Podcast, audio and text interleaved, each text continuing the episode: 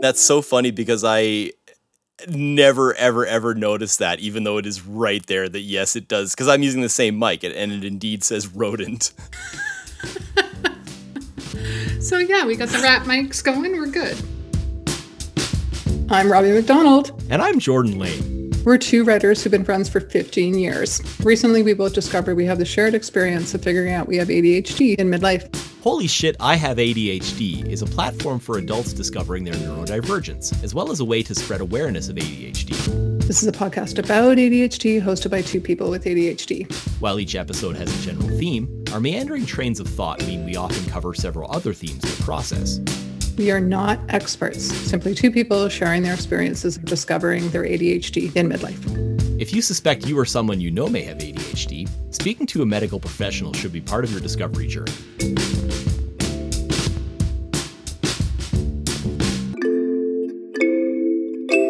You look a little different today. Are you like made up? I am. This is um, part of an, of an emerging strategy that I have now. Um, in just feeling a little bit better in my days and a little bit more mm. like um, just present. So um, now that I'm starting to feel better after my dental stuff is really finally, the saga is finally coming to its fruition, um, I feel well enough that I want to start just being more in the world. So a big part yeah. of that is like getting ready as though I'm going out of the house, even though I might not actually physically leave the house. I have today, mm-hmm. I've gone for a walk, but to just feel as though I'm competent on some level, and for some reason, eyeliner does that for me. Even though I, you well, know, you look great. Oh, thank you. It's it's nice to feel.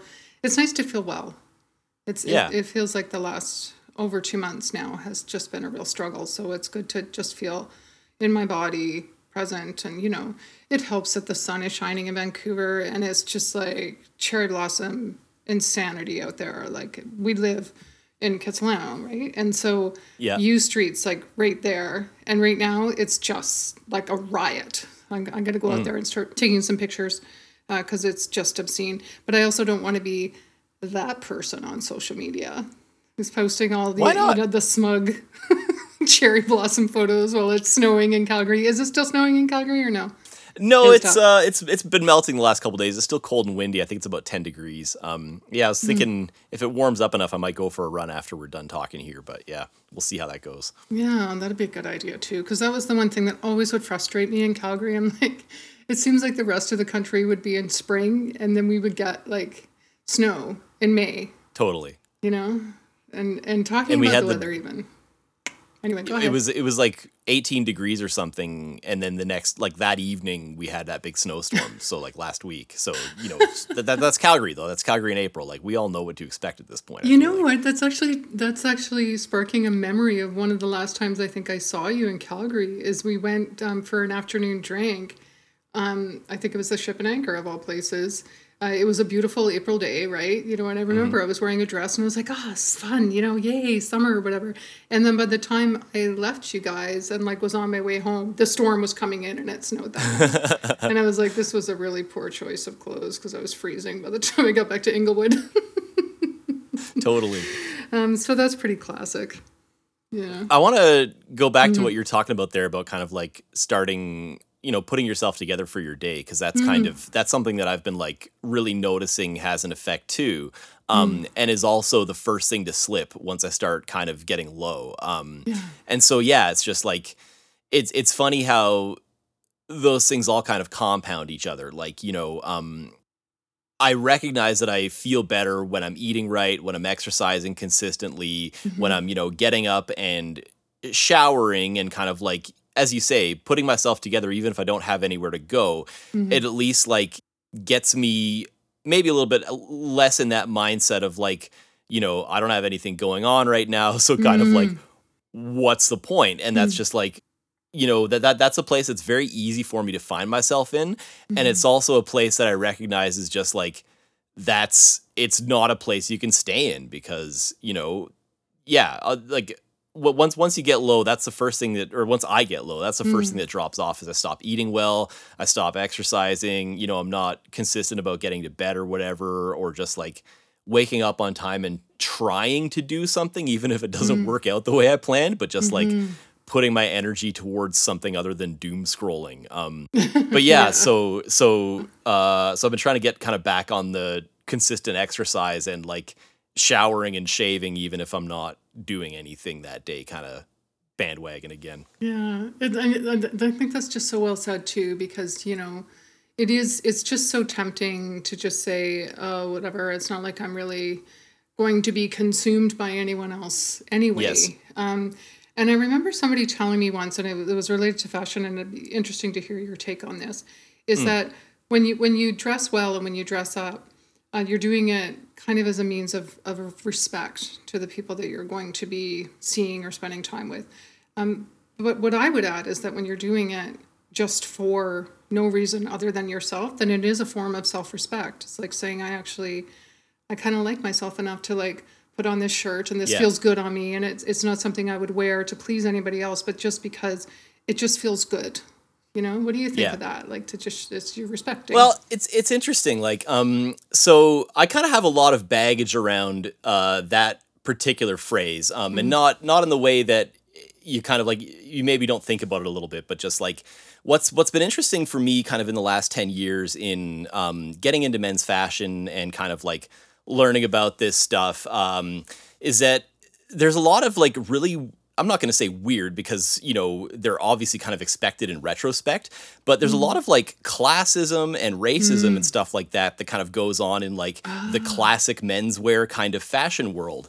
Um, and so that's that's something where like that idea of like, you know, presenting yourself to other people put together mm. is it, it, it's something that like sounds good. Like, yeah, totally. Like put your best foot forward. Like it is, you know, wait, wait, if you're gonna have to interact with, if I'm gonna have to interact with you, if you and I are recording this episode in person, I'm gonna, you know, do my best to make sure that I smell pleasant and you mm-hmm. know have not just had like a big garlic panini and eight pots of coffee before we start talking to each other's faces.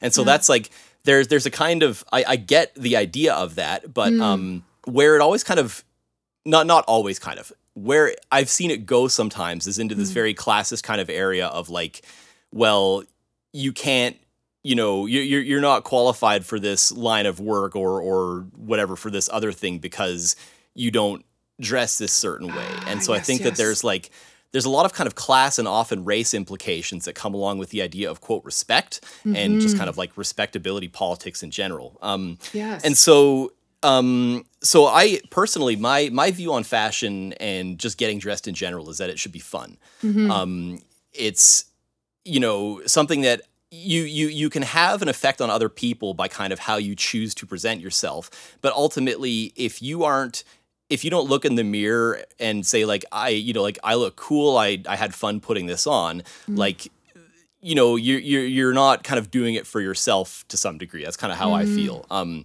mm-hmm. and so that that to me is interesting though because like that's also part of why i think for me it's because it's one of it, it's sort of one of the first things to slip when i do get down is because it is it's a fun and like a joyful thing for me. And mm-hmm. so if mm-hmm. I'm not feeling like fun or joyful, it's like, well, fuck, I may as well pull on the same Reebok sweatpants as yesterday because I'm not going anywhere anyway. so like, you know, um, yeah, just just, mm-hmm. just like trying to kind of recognize that these things are like healthy in themselves, but also mm. they're healthy at least for me because they bring me happiness. Um, mm-hmm. Um, and so that's kind of I feel like when I, when I've talked to my clients and stuff, you know, I talk to them about you know, um, here, you know, g- given what you've told me about uh, the different messages you want to present in your work contexts or dating or whatever, like here's what we can do and here's some things. But, you know, ultimately, that sense of confidence, which is what you're trying to instill in that, a big part of that comes along with having fun. Like it's hard yeah. not to feel confident when you're smiling and having fun and just mm-hmm. like enjoying yourself. And, you know, if if putting on clothes that you like and, and make you feel good and look good is part of that, then great. But I can see how like yeah, it's it's hard to get there sometimes when it's not fun. Yeah, I you know what I so agree with everything you're saying there, um, and that's something I hadn't even considered in that phrase um, way back when, and and I do remember even when I had um, had moved to Vancouver, and my original thought was to work in film, and um, and then of course you know the the whole industry was in crisis at, at that point in 2012 and there just weren't any jobs yeah. and um, and i remember um, i was taking it was some kind of like workshop that i took and the woman leading the workshop was like, well, you're not going to get anything dressed in, you know, the way that you dress. Like, no one's going to hire you. And I remember thinking at the time, that is such a crock of shit. But that I, I also just wanted a job. I needed money, right? So um, they sent me to this organization called Dress for Success, which apparently has a whole host yes. of issues and problems um, at the leadership oh. level, which I didn't realize. Um, but at the time, it did in fact help me, um, you know, to get a job at a little production company, you know, working in their office, which was fine. Um, but there was not a single day that went by when I was wearing little little suits and outfits that I felt like myself. Mm, I, I, felt like mm. an imposter. Every it never felt fun to me you know, I did feel polished, you know, going to these shishi lunches at the Hotel Vancouver or whatever, and I somewhat fit in because I was wearing the same uniform sure. as the rest of the folks from all these mining companies and whatever. Um, but it, it, just really was not me at all. Yeah. And so I think that's such a good point, Jordan, is that when you're getting dressed, it should be fun. And it, it shouldn't be this classist thing where you have to spend beyond your means in order to qualify to do something. Um, I, and I've often resented that, um, and I think you just put a name on it. Is that that classist um, uh, kind of infrastructure that exists around a lot of the, the, corporate world, right? It's like there are even some organizations that have um, very specific uh, dress guidelines for women and how you can wear your nails, how you can wear your hair, and stuff like that, which is absolute bullshit because that's often incredibly racist, right? Um, mm-hmm. in saying that you're not you're not allowed to have acrylic acrylic nails, right? You're not allowed to have certain hairstyles, and I, I just think it's horrific that that happens. And I think that they miss so many opportunities to work with incredible people when they mm-hmm. put that kind of uniform approach to things. Um, and yeah, it, it is uh, it is really interesting. Like even my former job, I did that thing where I, you know, went to some store called Middle Sister. This doesn't exist anymore, but it was really just kind of like uh, mediocre corporate wear. And you know, when I got the like funky design tunic and like the little shirts and shit, and and I remember thinking, just so isn't me, you know. But I was just trying so hard to fit into something that I really mm-hmm. wasn't designed for to begin with, um, both because of my ADHD brain and because of the way that I understand my values now. It just wouldn't have, it wouldn't have worked long term no matter what. Yeah. Um, but it, it's just it's so interesting that you say that that like it's this almost like a gatekeeping mechanism, right? Like that you need to yeah, show absolutely. up a certain way, and and I think that that's that's a status quo that uh, really needs to change. And and yeah, it should be it should be fun to get ready in the morning. You should like look forward to it, right? Like, hey, I'm gonna rock mm-hmm. this shirt today, you know, or this frock or whatever it is that I'm going to wear, you know? Like I was telling you, mm-hmm. I think last time we talked, like my uniform now is, you know, black turtleneck or nothing in this outfit you would think would go together, but I like it, so I'm going to wear it. Power clashing. yeah, I, I totally power clash, right? Like yesterday we had to go out to do something and yeah, that was that was the thing. Lots lots of different fabrics and patterns and scars and things and cuz it's a little bit defiant, but it, that's how I feel joyful when I get dressed. Sure. When, when I dress like that. Mm-hmm. So yeah. Um, and then today, like I said, yeah, eyeliner just makes me feel like I can get some shit done. I know we were going to be talking about what, were, what was it we even had as our topic today? It was like we were talking. We we talked a little bit in that email about um, kind of the social media community around ADHD online um, mm. was kind of I've been putting some kind of thoughts around that stuff a bit lately. But then the other one I w- was thinking about was a little bit about rest and exercise. But mm. I feel like we kind of talked about that a little bit just now in in talking about like you know routines and things. Um, mm-hmm. I don't really mm-hmm. kind of have anything too specific about exercise other than I feel better when I do it. right.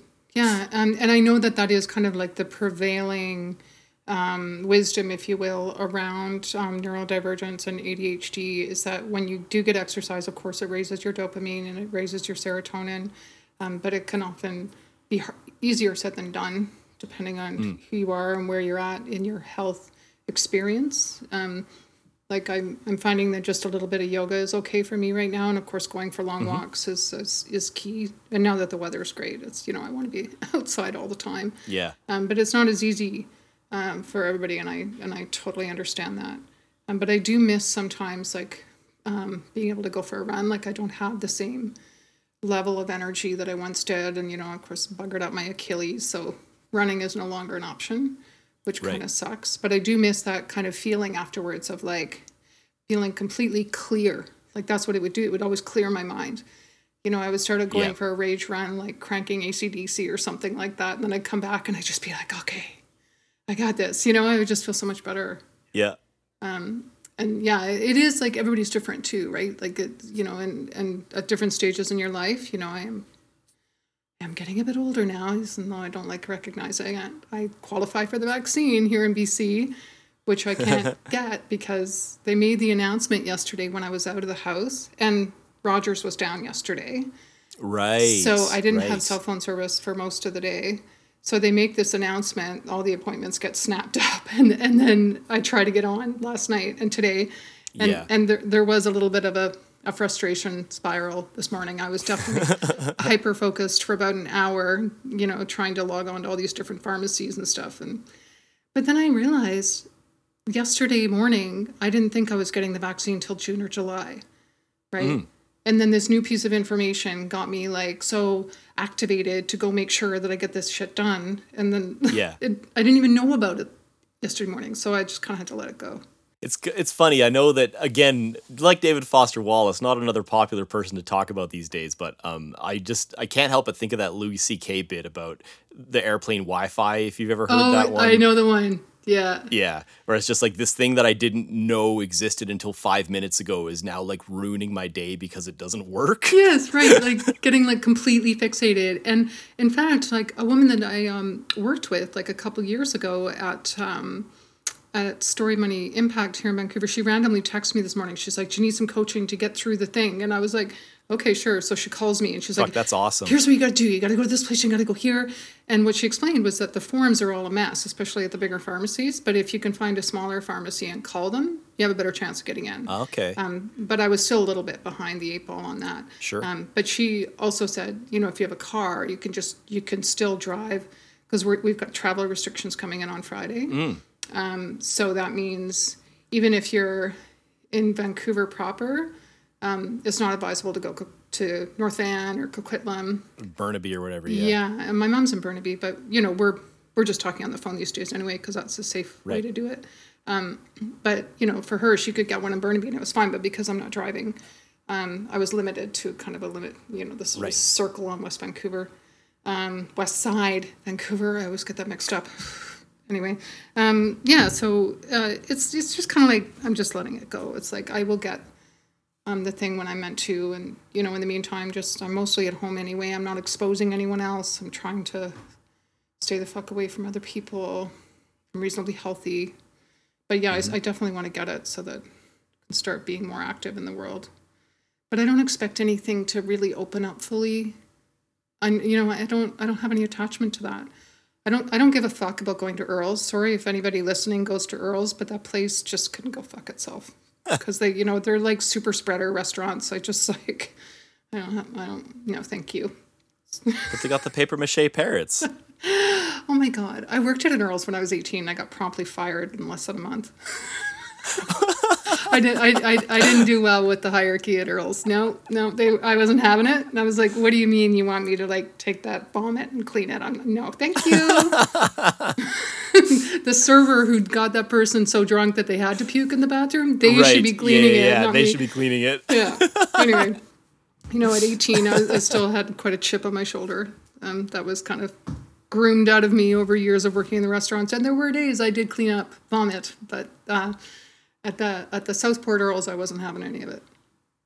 my my chip has only grown stronger uh, since since 18. It really didn't start blossoming till my 30s probably, but uh, I would say it's less a chip and more just like you know, kind of recognize boundary setting. Let's call it recognizing mm. what you will and won't take from people. So yeah, right, yeah, and restaurants, you know, they're just places that I don't know. I just like my heart goes out to the restaurants in well everywhere really, but like here in yeah. BC too. It's it's been tough, right? But we have had a mild spring, so those that have a patio can at least, you know, um, maintain some business that way. Um, but yeah, it's really. I think it's it's been, it, well, I I know it has been really really hard for people working in restaurants and you know just the uncertainty and not being able to qualify for EI and stuff like that. It's fucking hard. Yeah. Um, and you know you're getting treated like shit, and then to not really get the the support from the government that you should be getting. Although I have heard that they're trying to come up with something here, I just don't know what it looks like yet. Yeah. I hope they do. Well, and again though, like um the people serving are are most likely under 40 demographically and so they're also again front lines of exposure and last in line for the shots Yeah. so which I which I I still don't have my mind around that. I don't get why that is. Like people that are like constantly being exposed to like sorry, but like you know, the boomer folk that are out there yucking it up with their martinis. Like they're the ones that they're going viral for saying stupid shit at pizza places in Kitsilano. Like Right. it's like middle-aged white dudes driving their Audi and like feeling like they can just buy their way out of everything. And it's just so frustrating um, because you're right. Like the people that are just trying to make a fucking living and they're the ones being blamed for everything. I don't think that's, Yep. I just think it's so myopic. Is that the right word? it, it's an injustice like Yeah, it is. It's an injustice. but yeah myopic short-sighted absolutely it is Yeah. Um, it's so funny. That's not what we're talking about health stuff. I, I mean, it's on it's on everybody's mind, right? Like we're yeah still in this damn pandemic, and um, I'm trying really hard. I don't know how are you, how are you doing with the social media stuff because I I read an essay from Devon Price, um, which I should link you to. Maybe we can put it in the show notes, um, where they talk Yeah. about um, all the different strategies they've developed over the last like three months um, after seeing how much time they had spent in the doom scroll, um, in you know um, coddling people online and responding to things, and how that was that was impacting their mental well being. Um, Yeah. and they they identify as um, as being on the autism spectrum. Um, Mm-hmm. But you know, they they also wrote a book called "Laziness Does Not Exist," and we talked about it before, right? oh yes yes yes right i was wondering why i recognized the name yeah. Um, so I'm just I'm really interested in how they. there was just something about the way that that essay was written that really resonated for me. That I could say, okay, this I can do. This th- this is a really good way for me to reduce my exposure um, to the things that are causing me distress, um, to imposter syndrome, to feeling like I constantly have to be serving this algorithm. Um, but I think there's another piece to it that that maybe you were going to get to as well. Um, with with rejoining Twitter um, just after Christmas, I did it because I was curious about you know my ADHD discovery.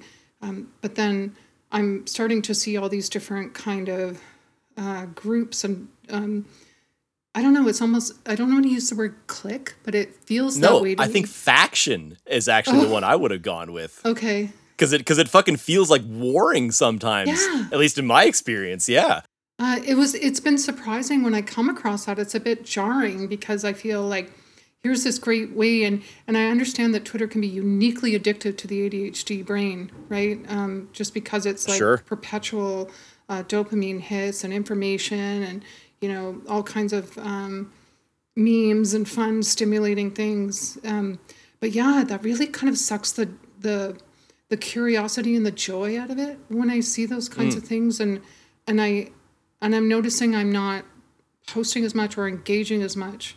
Um, like partly because I feel like the folks that have like big followings and you know kind of an imprint that have been there a long time, they already are saying what they need to say, and I may get some good information from that. Um, but I don't necessarily feel as though there's an invitation um, to participate, or if I feel like I do, that it um, that I just kind of get lost in the in the noise. Um, right and no one's been overtly aggressive towards me or anything like that, but it just has felt a little bit like tiptoeing in and then kind of going, eek, okay, just kind of like backing back up again. What, Yeah. Yeah. What do you think? I I feel like that's Twitter in general, or at least my experience of it is mm-hmm. just like you know you're you're you're basically being a reply guy. You're just like an ADHD reply guy right now, but you know it's just like there there's a lot of accounts that I follow on there that like I would love to be able to fucking throw a riff in there, and you know so it's like hey here's like a a, a joke that works in wi- with this joke that you posted. I'll like sometimes I'll leave it underneath, and sometimes it'll get no favorites. Sometimes it'll get three. One time it got 250 favorites. So you know it's just kind of like sometimes, but but yeah, it, it it's very much like once you kind of get I'm going to call it, let's say, a thousand. I feel like once you hit a thousand follower threshold, mm-hmm. it's just, it's very easy to just kind of have a, not necessarily a fast snowball, but a steady one. Like, like it just mm-hmm. kind of is just going to keep growing from there. But yeah, as you say, there's like, there's so much quote kind of noise of just like, you know, which is people's voices. Like it's, yeah. it's people like you and, and other people that, you know, want to speak their piece and have themselves be heard. Mm-hmm. But the cumulative effect of that is just like, oh fuck, there's like 800 posts to scroll through in this thread or whatever from different people. Yeah. Um, so I kind of I, I totally understand um, you know, like if, if if you're feeling like kind of hesitant to be another kind of voice in the wilderness or whatever mm. um, about that stuff. Uh, and yeah, it's my own kind of social media relationship these days is just like it it goes up and down uh, in mm. terms of like how I'm feeling about it. Mm. Uh, there's days when I really really like Twitter, and there's days when I'm like mad about it, but I also can't stop going on it. Mm-hmm. Um, and so yeah, part of that for my own kind of like uh, trying to limit how much I use it. Not doing a great job, but you know, like taking it off my phone, muted certain words, and blah blah blah. Mm-hmm. Um, but yeah, um, what's what's kind of been interesting to me the last while is seeing these kinds of different again I'll, I'll, say factions just kind of like clashing in in the twitter sphere over like the right quote way to advocate for ADHD or like hmm. the right way to talk about this stuff or the right way to make these kind of weird vague posts that like hey you might have ADHD if um mm. and it's been hmm. interesting to me to kind of like think about the, again, the kind of cumulative effect of all this stuff is there's a lot of people like you and I who are newly diagnosed as adults and hungering, hungering for this fucking information about like, mm-hmm. oh, there's this been this, this this huge piece of me that like it wasn't missing it was there but you kind of couldn't name it or whatever and like mm-hmm. so you kind of have you you kind of have this um, this new understanding of yourself. But then, and I think I talked about this a little bit in the first episode um, about it's very very tempting to then see everything through that lens. Mm-hmm. Um, as a recent diagnosee, especially as a recent adult diagnosee, it's very very tempting to be like, oh well, this thing um, is kind of like these other behaviors and maybe that's something to do with ADHD. And you know, a lot of the times that's not wrong. And again, like mm-hmm. I wish I had seen information like that sooner and and just like been able to understand that like no, like neurotypical people can't, and quote turn their brain off and just like, oh, it's sleepy time, you know, stop thinking about like what records were in the jukebox at the bar you were at earlier or something fucking dumb, right? Yeah. like and, and, and, so again, if, if I'd seen information like that or information about kind of like how inattentive type ADHD presents in men at a younger age, I would have had a different kind of life experience. Mm-hmm. Um, but then I also see a lot of really fucking unhelpful, either hyper vague or hyper specific stuff that's mm-hmm. just like, you know, hey, well, if you always chose the teacup with the lilacs on it, you might be neurodivergent. And it's just like, this feels like some weird fucking like mental health Jeff Foxworthy shit where you're just like mm-hmm. throwing a fucking dart at the noun board and just being like, you know, if uh, if Splinter was your favorite Ninja Turtle, you might have ADHD, and it's just like, what?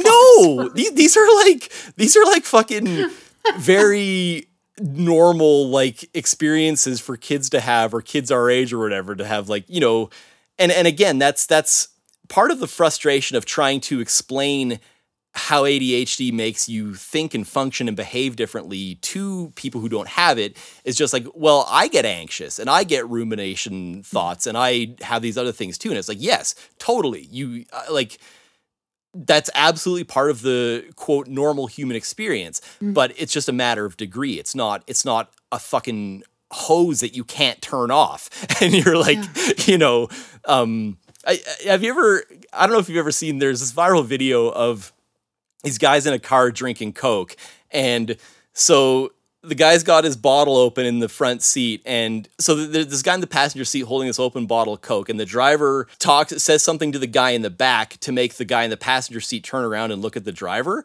and then the driver drops a fucking Mentos in this guy's Coke. So he immediately gets like Coke fountain going in the front seat of this car and he just like shoves his mouth over it. And so just like coming out of his mouth and nose because he's trying to keep all this Coke foam from getting all over his upholstery.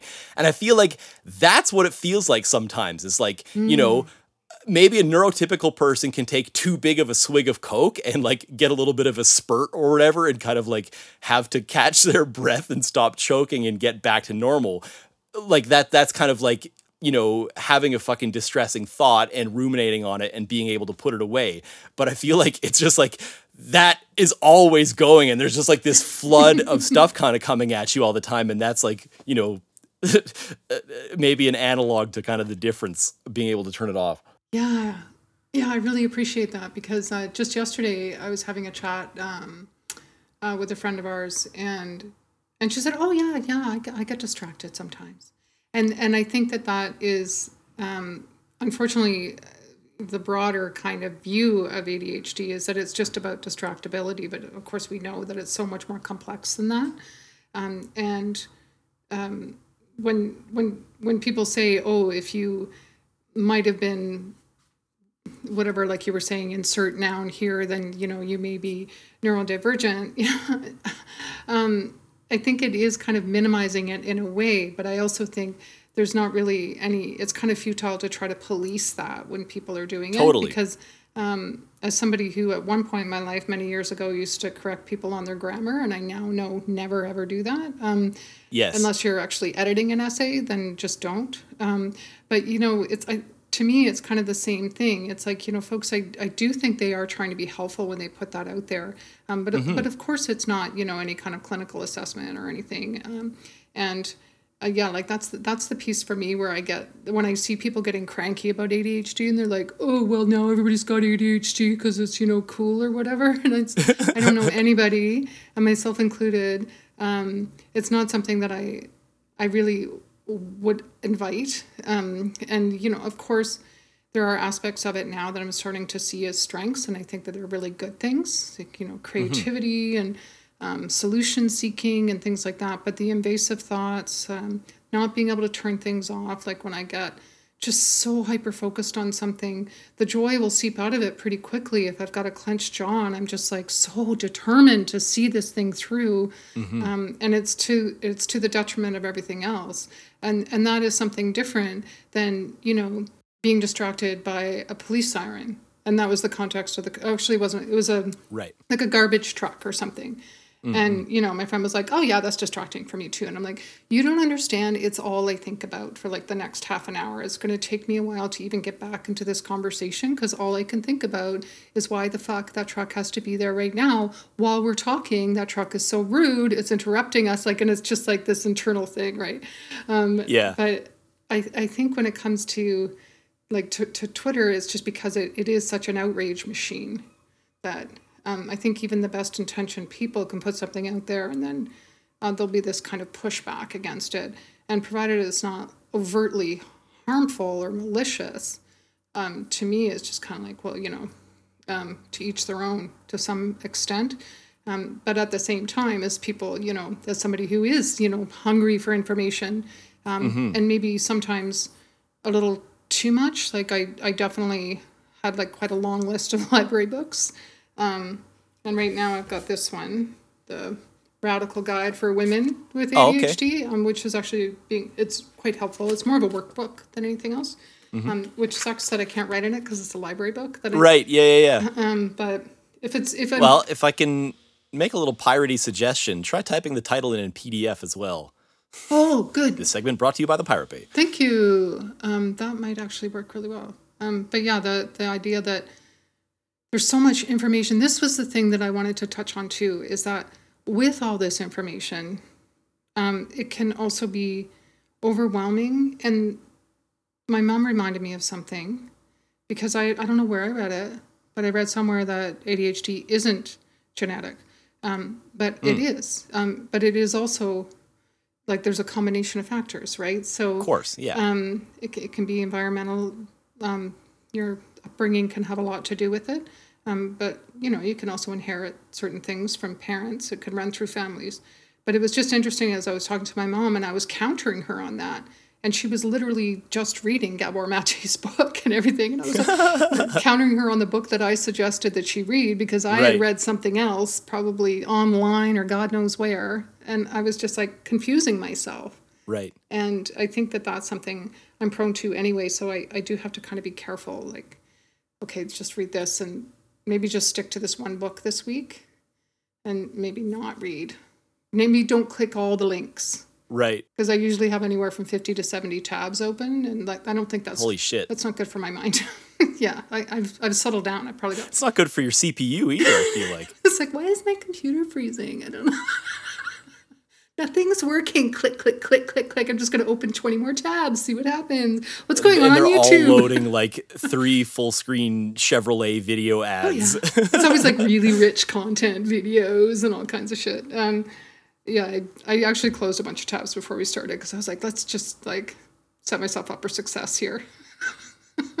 doing well, that. on that subject though, um, I don't know if you, you have a browser extension that lets you view things in reader mode or anything like that, but mm-hmm. that's something I've found to be really helpful um, for getting reading done online, uh, where it ah. just like kind of strips out it, it just basically takes the text of the page and dumps it into a text native kind of browser format. So there's not the ads and the images and a billion different fucking links and all this other stuff, and you can just kind of read through on this relatively distractionless uh, version of that. So oh, that's really good to know actually, um, because I, I do I prefer reading like from a book.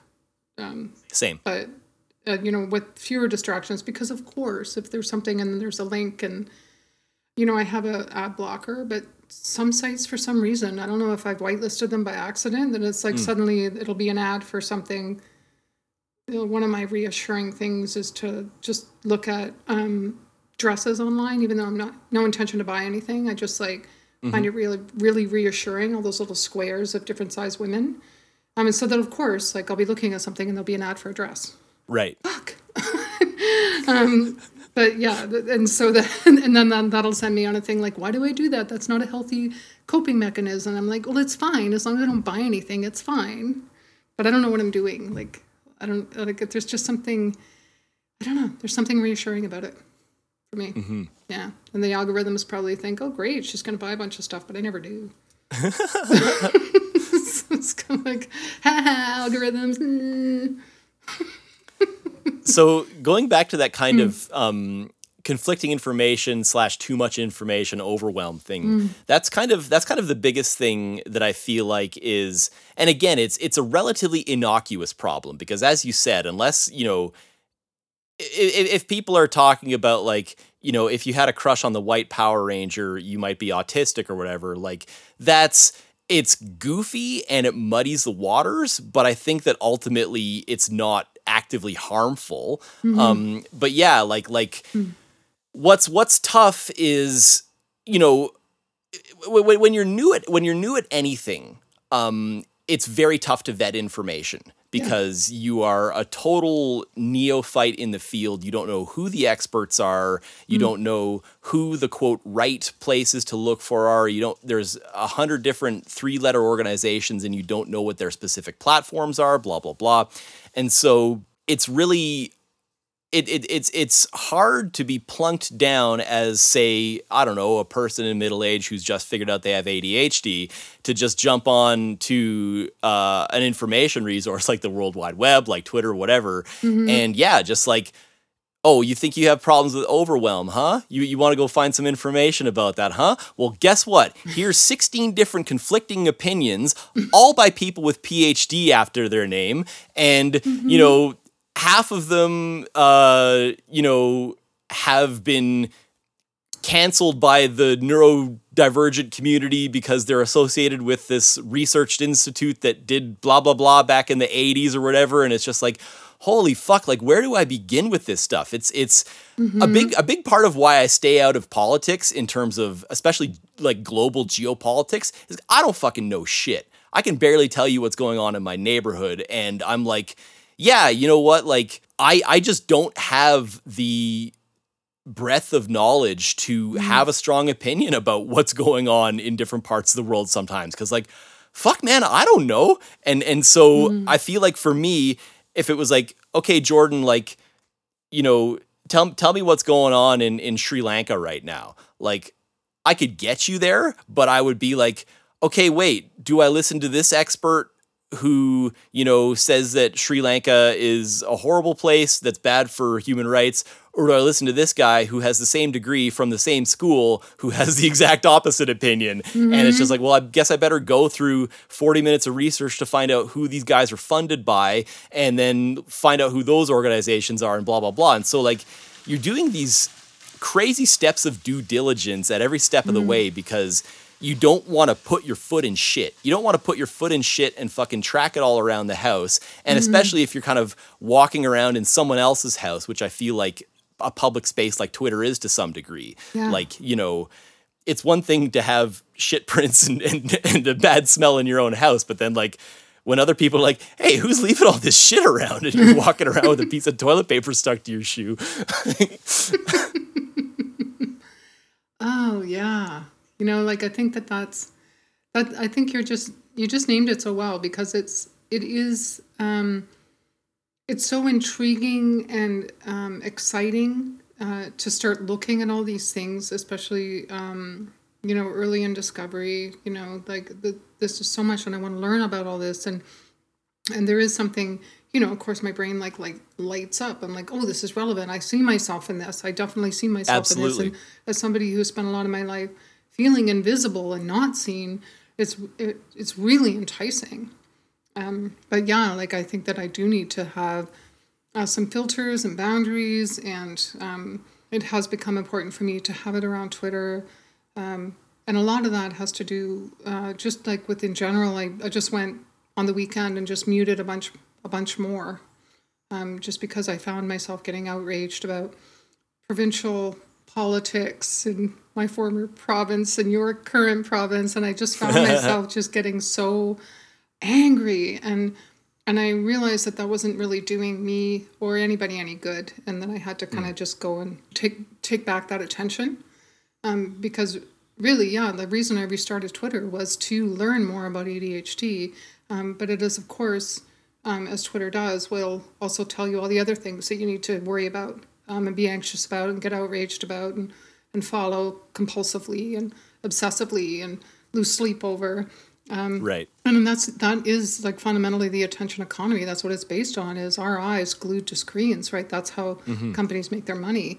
Um, so I am just kind of taking that power back, taking that attention back um, by putting the Freedom app on my browser at certain times of day, on my smartphone i can just i can just turn it off on the weekend just there's no access to twitter on the weekend at certain times a day and it just helps me because i know, I know myself well enough to know that i'm not necessarily going to adhere to that on my own i do need a little bit of support yeah because it's it's not a matter of lack of discipline these things are designed to addict you so mm-hmm. um, it's nobody's fault right except for the people that are designing things to addict you um, but yeah I've, I've definitely been aware of that lately of like the information overload um, and then allowing myself to be wrong, like because I'm so early in all this too, right? Like to say, okay, yes.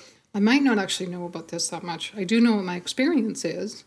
Um, and so when if somebody says like an offhand remark like, "Oh, I get distracted sometimes too," or it's this, then I I am I'm learning how to gently correct them. Like in yesterday, I said, you know, and yes, that's true, and um, I have it like to a much larger degree where it impacts my yeah. life in a really negative way and all my relationships and my career and everything. That's something different than, um, you know, being distracted mm-hmm. in a, in a distracted world. We are all living in this, you know, hyper connected, multitasking hellscape. um, so, you know, like I get that, right? But the but the ADHD piece is uh, it goes so much deeper and um, and the more I think about it, I realize that yeah, that, my responsibility lies in how I respond to the people I'm directly interacting with, and I'm certainly not an expert. And um, and and Twitter to me is also as a writer kind of intimidating too, because I'm like everybody's being all pithy and smart and cool, and so I'll I'll try to be all pithy and smart and cool, and then I'll go back and read it. I'll be like that looks stupid, and then I'll just delete it. or you know, I try to be funny, or you know, like, and it just doesn't. If it's not feeling genuine anyway, then people probably just they feel it, right? That that's what I was just gonna say is like if it's yeah, if if you're feeling like you gotta get a dunk off or you gotta be clever or whatever, like you know, it's not I don't know, are you actually feeling that way? Because exactly. Like to the fashion point, right? Like like how you're dressing is like, does yeah. this feel fun and does this feel like me, or am I just putting on this uniform to try to fit in? Yeah. Right. Um, because that's the big piece of the book that I'm reading right now. Um, is that why like why do we spend so much of our energy just like contorting ourselves into this like uniform way of looking at the world and uniform uh, way of dressing and everything when mm-hmm. in fact our brains are not aren't that way and it's causing us harm right so why not just like let the flag fly high. What was that expression? I remember you said the freak flag fly high or yeah, something. let your freak flag fly. There it is. Um, but to, to it's just an old '60s one, I think. Right. To just like let it like I'm I'm learning too, like just just how I express myself and how how I am in the world to be genuine in that because I spent so much of my life questioning my own sense of self because I got so mm-hmm. many negative messages, right? Um, so now instead of trying to just like, you know, adjust to the status quo, um, you know, my therapist said, you know, like, who told you being rebellious was such such a bad thing? It's actually not, right? Like, especially yep. for rebelling against systems that are actively causing people harm. Fuck it, mm-hmm. right? Like, now I'm starting to just be like, yeah, man, I like the man. And if I sound like Marc Maron, I'm okay with that. yeah, that's like. uh that that's super interesting, and you, you you touched on something a little bit earlier, talking about kind of um, this is your experience, and kind of this is how you've yeah, just what's kind of going on for you right now, and um, I think that that's mm-hmm. so far something that we've managed to do really well between the two of us, kind of on this show and just talking about this stuff more generally, um, mm-hmm. is to keep it grounded in that like this is this is two people and that's all it is is two people and like mm-hmm. you know sharing those experience um sh- sharing those experiences if you if you recognize parts of that and you uh, relate to part of that and you're not a person who thinks they have ADHD you know maybe that's something to check into but yeah i feel like mm. that is so so so easy to just generalize out one step and that's mm-hmm. that's i think where that kind of stuff goes from being kind of comical to I'm not going to say actively harmful, but certainly like like it, it just muddies the waters. These posts a couple of weeks ago that just fucking irked the shit out of me, so I had to like mute a few different phrases. A post with like my child isn't neurodivergent, and then say like your child X Y Z, and some oh, of it oh, yeah. was like yeah this is like this is like relatable, and some of it was just yeah like crush on the white Power Ranger stuff where I was just like, fucking come on, man. Like, what are you doing? And so that I think is like it it's it comes out so differently to be like, um, I I am a neurodivergent person and I really enjoyed uh, you know, like um spending time looking at fish in the pet store versus my child isn't neurodivergent. Your child spends time in the pet store looking at fish and just kind of like this, like there's like this implied kind of like smug chin scratch to it. Like checkmate bitch and it's like and and that's that i think is the danger is that even just in formatting it that way mm-hmm. in, in, in formatting it like this thing is a checkmate it's like oh fuck well this person who has uh, thousands of followers and a, and a platform says that looking at the fish in the pet store means you have adhd or autism and like fuck, like, oh my God. And it's mm-hmm. like, maybe that's true for some people, but there's going to be other people that just like, I like fish, man. Like, it's relaxing. Yeah. I like to chill and look at the fish, and I'm broke right now. So, you know, like, I'm just going to stand in the fish store and look at fish. I don't know. and there's nothing wrong with that. Yeah. And there's nothing wrong with that. And, and it doesn't necessarily have any correlation. And I think that that's, mm. there, there's a temptation to after diagnosis or getting this understanding to then almost treat yourself like a fucking lab animal or a character mm. or a mm. construct in some way and you, you, it's like if, if you're getting a little piece of evidence in your scientific experiment that correlates this thing suddenly everything you're going to look at everything with an eye to like how do i add this to my list of evidence that my experiment is proceeding the way it is and that's yeah. where like you got to have the discipline to recognize signals from noise and recognize kind of what is and isn't relevant and like mm-hmm. part of part of why your personality is the way it is is because you're neurodivergent but part of it is also because of the sum of your life experiences and all of the other genetic factors and just like you know people have personalities. Even if you have mm-hmm. ADHD or autism, you have a fucking personality and you have interests and and ways of communicating that don't necessarily relate to either of those things. And I think it's just kind of like important to not not not kind of like cheapen is the wrong word, but I'm, i feel like it kind of takes some of the richness out of life and individuality to. It, it, it's an all actually, you know what it is? It's an almost mechanistic kind of Calvinist determinist view of the world to be like, well, I have ADHD, mm. so there's all of these things that now like this is me now and this is kind of like how I got to behave. Yes. like there's like there's no agency involved. Right. Like and to just let let that be like the defining part of yes. you and what defines you and that's something that I'm I'm really aware of too because yes of course in like the early discovery that it, you know the curiosity is just like boundless and I want to learn all these things. Yeah. And and even you know, a few months into it, I would, you know, again be talking about it over dinner with my partner, and he'd be like, "Yeah, okay," and also you are, you know, just a little bit this way, just naturally, and that and that's part of who you are, and that's fine, right? Um, but yeah, I think that that is a really important point to make. Is that, you know, getting getting a diagnosis or or you know, discovering it, however that looks, um, through you know, a medical professional or family doctor, however it is. Um, and then to take that information in a way that um, will help you feel um, a sense of agency, help you feel fully yourself, right? I think that that's the key that I'm like most excited about, right? Like, so now mm-hmm. I know this stuff that, and I because I've moved through the sense of grief that was really dominant for me the first two months, yeah. I will say, of diagnosis. I was really, really sad um, because I felt like I had missed out on so much in life. But now I feel this sense of, okay, so um, that it does suck.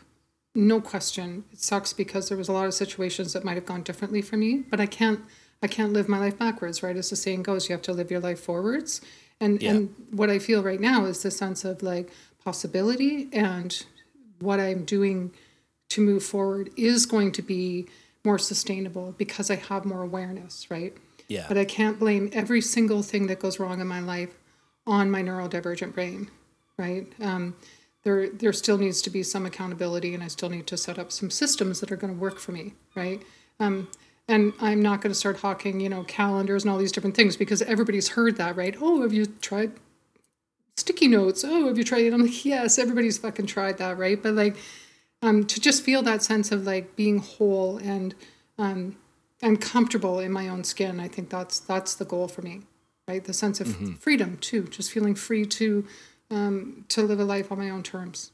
You know. Yep. Um, that's that's really the only kind of freedom there is, is what I'm coming to realize. Like, you know, people can talk about the freedom of having money and blah blah blah, but you know, if you if you spend the first 40 years of your life living in a way that feels inauthentic or performing and blah blah blah to kind of like well you know now i get to like have all this fun in the second half and that's true but then you're never not, and this is true for everyone in any point of their life, you're never not going to be wondering what could have been, right? Mm-hmm. Going back to the kind of everything looking like a nail thing for a sec. So, mm-hmm. uh, an example for me that I thought was th- that's kind of like funny is um, so so I play drums, as you know, and something that I really, really, really like uh, is songs that are in odd time signatures. I love songs that are in 5 4, 7 4, 9, 13, all these kinds of weird um, time signatures that don't kind of progress along rhythmically in a typical way that you would expect. And so that's something that again I've known since I was 13 or whatever I started playing drums. Uh, we had to play Dave Brubeck in in jazz band, and that was like, whoa, holy shit! You can like play in five time. That's so fucked up. Um, and so that was something that I was kind of thinking about uh, when I was playing drums one day after I had been diagnosed. Was just like, oh, like I wonder if this is like something to do with um with ADHD. Like, is this mm. because I have to kind of think a little bit harder and have this kind of mental rhythm going to kind of count in something that's atypical where I because if I'm playing in four, I feel like I can just stop paying attention to it. Um, I can play drums and sing at the same time, but I don't know that I would have an easy as easy a time of that playing in in a different kind of signature. Mm. And so that was something where for me it was like, oh, this is probably because I have ADHD is why I like these weird rhythms and I want to always kind of keep my uh, keep my body busy and keep my mind busy at the same time in different ways and all these different syncopations and blah blah blah. And it's just like, no, man, like you can just like this stuff because you like it. Like it's okay to just mm-hmm. like you, you you like weird time signatures because you got exposed to jazz and prog rock as an early teenager. Like mm-hmm. it's nothing to do with fucking and maybe it is something to do with ADHD. I don't know. Mm. But it's just like it's it's a lot it, it's tempting to see everything that way, but then it's just like, well, aren't there also if you step back a whole other host of reasons that might that that you might find this thing that you find interesting interesting or that you resonate with this this book or this movie the way you do and it's not because the main character is quote ADHD coded or whatever on some fucking kids cartoon. And again, maybe some of them are. I don't know, but mm. I, again, I, I feel like seeing everything through one lens just it just takes kind of the richness out of it. And yeah, yeah, I completely agree with that. And and and, and it is um, like I said, you know, when it, especially when it's early days or when you're just curious and you're just kind of doing the work of learning about it, it can feel like, oh yeah, yeah, everything is this, and you know, even my partner was starting to question whether he has it when I was talking right. about it all the time, and that, those conversations have kind of like tapered off. And he did, I think he did like an online thing, and he was like, nah, probably a little bit more on the OCD side, um, you know, and that's that, that actually we complement each other fairly well that way because he, sure. you know, keeps me kind of a little more organized. Um, but um, yeah, it's uh, it, it doesn't have to be a full on. It doesn't have to be a full time job, right? Um, right. Once the process of absorbing it and um, and, and accepting and moving into um, a new kind of way of being that is more sustainable. It, it doesn't have to take. You don't. It's not your job to be on Twitter all day, right? Unless you're getting paid. Um, and like that's that's something I tell myself as well. Like it, it, I don't I don't have to be on LinkedIn all day either. I was right. for a little while, um, even before, and now I'm like, I don't know. It doesn't really suit me right now. It looks too much like Facebook. There's too many people bickering about stupid shit, and I just don't want to do it.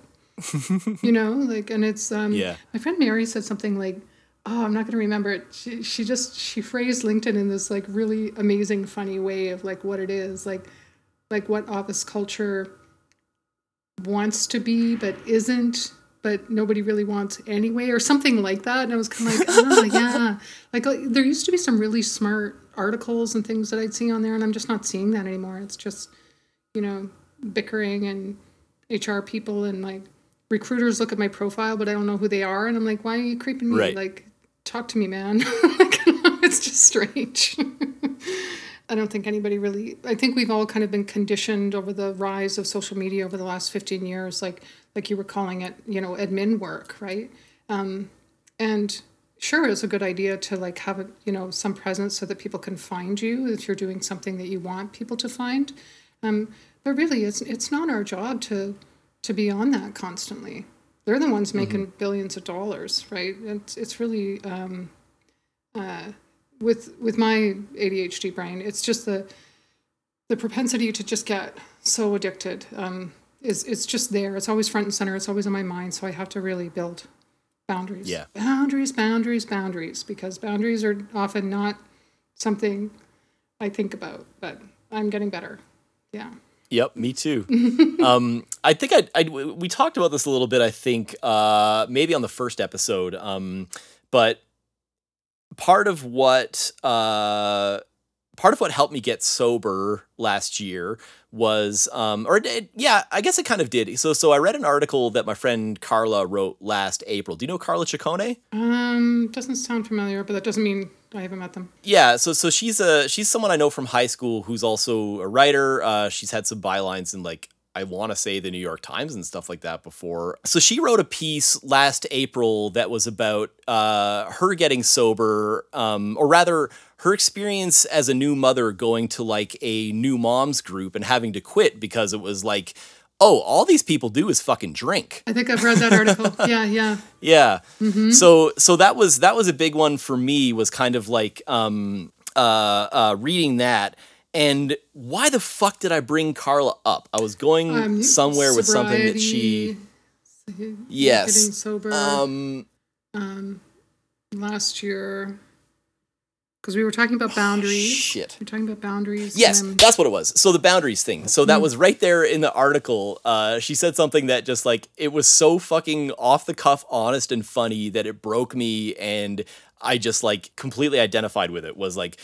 Um, she said, I had no idea how to set boundaries. So I typed, How do I set boundaries into Google? and I was just like fucking cracking up so hard at that, just like recognizing that. And you know, a, a lot of people never even get there at all. So like, and a lot, especially ADHD people. Um, so it's it's good that we're kind of even if it's later on in life, Yeah. we're we're getting there and kind of learning what what boundaries mean and how to set them. But yeah, that was uh that was that was a very very funny turn of phrase that Carla made that made me think of that. So Yeah, I really um, like that. Yeah. I wanted to actually double back to one more thing. I know we're getting towards an hour here, um, Mm-hmm. but so something that was really heartwarming to me that you said, uh, I don't know, probably 10, 15 minutes ago was that um, you are kind of getting through the kind of grieving process of it and the negative perception of it and, and starting to kind of see like the other aspects of ADHD that, you know, are positives in your life and make you different from other people in a way that you're like, oh yeah, this is like this is me. This is like integral to me and it's something that I really, really like. And um something that uh someone online, I want to say it was a conversation. I know Erica, who I talked about last week, was involved again, Erica Heidewald, and I apologize to her for putting an L in her name last week, and someone else, but they were talking about how um the ADHD kind of community quote on social media is still there's still a lot of negativity around ADHD from advocates who live with it. And that's there's a really striking contact, contrast with kind of how autism is treated in that kind of online community of like hmm. there's a lot more of like this this is who I am and it makes me awesome in these ways and it makes it you know different or tough in other ways. But there's not I feel like there's less emphasis in the ADHD community on talking about the things that kind of make us different in a good way and the things that we like about having ADHD.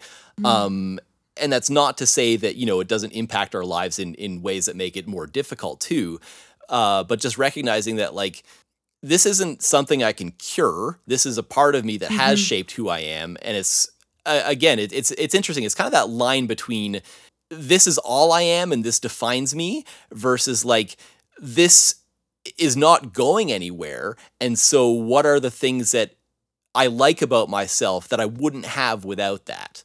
Um, and that sort of framing around the positive aspects of it is, I think, a lot more present in the autism community than the ADHD one, where it seems to be a lot of, you know, a lot of negativity about how hard day to day stuff is, how hard it is to find a job and blah blah blah. And that's all very valid and very true. But again is is kind of the side effect maybe of people you know, people like you and I who are new diagnoses and adult diagnoses and kind of like grieving publicly in a way. Um and so that that's something that like I've really tried to kind of keep off of my social media presence is not kind of complaining about it that much. Um, not only because I just think that like as as as as as helpful it is as it is to get that stuff out as a person getting that stuff out, I also recognize that, you know, I kind of take psychic damage to some degree reading this stuff all the time about how hard everybody is struggling with the same condition as me. And that's not because their feelings don't deserve to be seen and they don't deserve to kind of have their grieving process in public if that's what they want to do, but just kind of getting this constant drip feed of like, oh, I can't do XYZ because I have ADHD mm-hmm. is just like that. Consuming that doesn't make me feel any better about my own life and feel any better mm. about my own ability to kind of get stuff done. And so I really kind of have to not only vet the kind of information that I'm consuming, but also just, yeah, just, just kind of the people I'm consuming it from. Um, and, and yeah, so so there's an interesting kind of like you you you don't want to come in um the opposite way where it's like ADHD is a superpower, mm-hmm. autism is superpower, uh, fuck the normies, we're gonna go colonize Neptune for ourselves or whatever. Like that's that that's too far in the other direction. Yeah. But on the other hand, it's not like I, I don't I don't want to feel like I'm I'm in a fucking stockade and just like, well, here I am gonna get pelted with eggs for the rest of my life because there's nothing I can do about it. I don't want to feel powerless. hey, that's exactly so, yeah. yeah. You used the word agency earlier, and I think that that's what's so mm-hmm. important is the sense that um, that you that you have um, the capacity uh, to live a life on your own terms, right?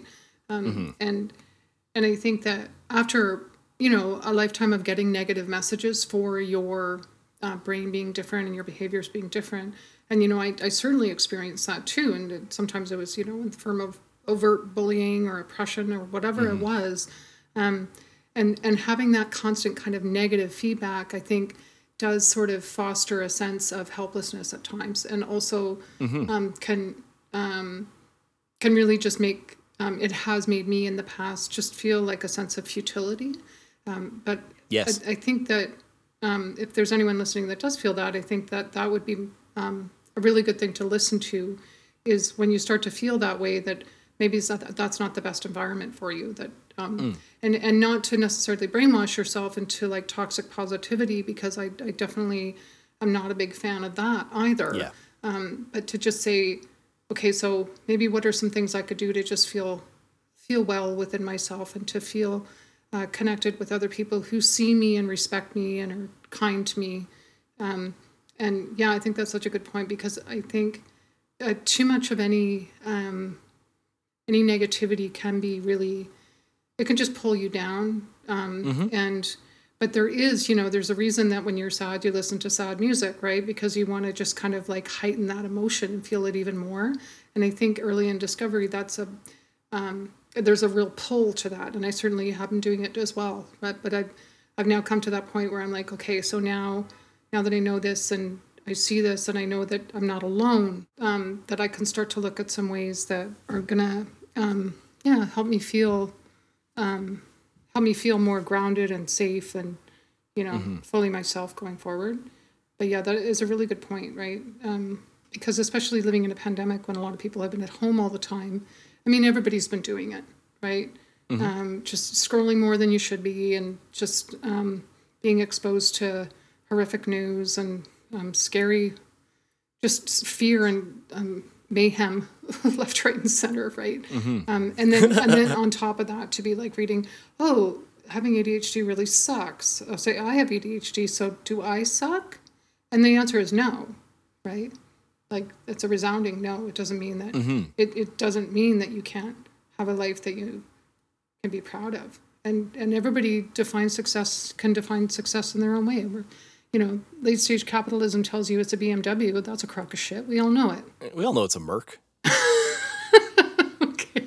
a Merc, BMW, Merc, oh Mercedes. Is that was a Merc? See, I don't even know what that is. Merc, Mercedes. A Merc. oh God. I'm just I'm just pretending I'm Jeremy Clarkson right now. Oh. I'll just have to say something racist. Jesus, let's not do that. um, yeah, that's, this is uh, really good stuff to talk about, Jordan. I'm glad that we could do this this week. Mm-hmm. I, I, I, have definitely felt myself kind of rounding a curve in terms of my perspective. Um, yeah, it's a good feeling thanks so much for listening today. And uh, I just want to let everybody know about something kind of cool that we've done. It's a new feature on Instagram. So if you go to the Holy Shit I Have ADHD Instagram page and you go to our bio and you tap our link tree, uh, you can support us directly from that page. So whatever amount you feel comfortable with would just be like such a gift uh, to help us keep the show going. One last bit of housekeeping here. Robbie and I wanted to offer our uh, wholehearted congratulations to episode 8's guest, Leanne, who finished her master's degree in social work this week. So, huge round of applause. That's that's phenomenal. Um, and thank you again for you know coming on the show to relate your experience to us and the listeners. So, shout out you, Leanne. Congratulations. If you enjoyed Holy Shit, I Have ADHD, subscribing to and reviewing it on your podcast platform of choice helps more neurodivergent folks find us, as does following and promoting the show on social media. A full list of platforms is on our anchor page at uh, anchor.fm forward slash holy shit, I have ADHD. While you're there, why not leave us a voicemail? You can also share your thoughts on this episode or your own ADHD experiences with us at, you guessed it, holy shit, I have ADHD at gmail.com or via our social media pages in the episode notes. Bye for now and hyper focus on the positive.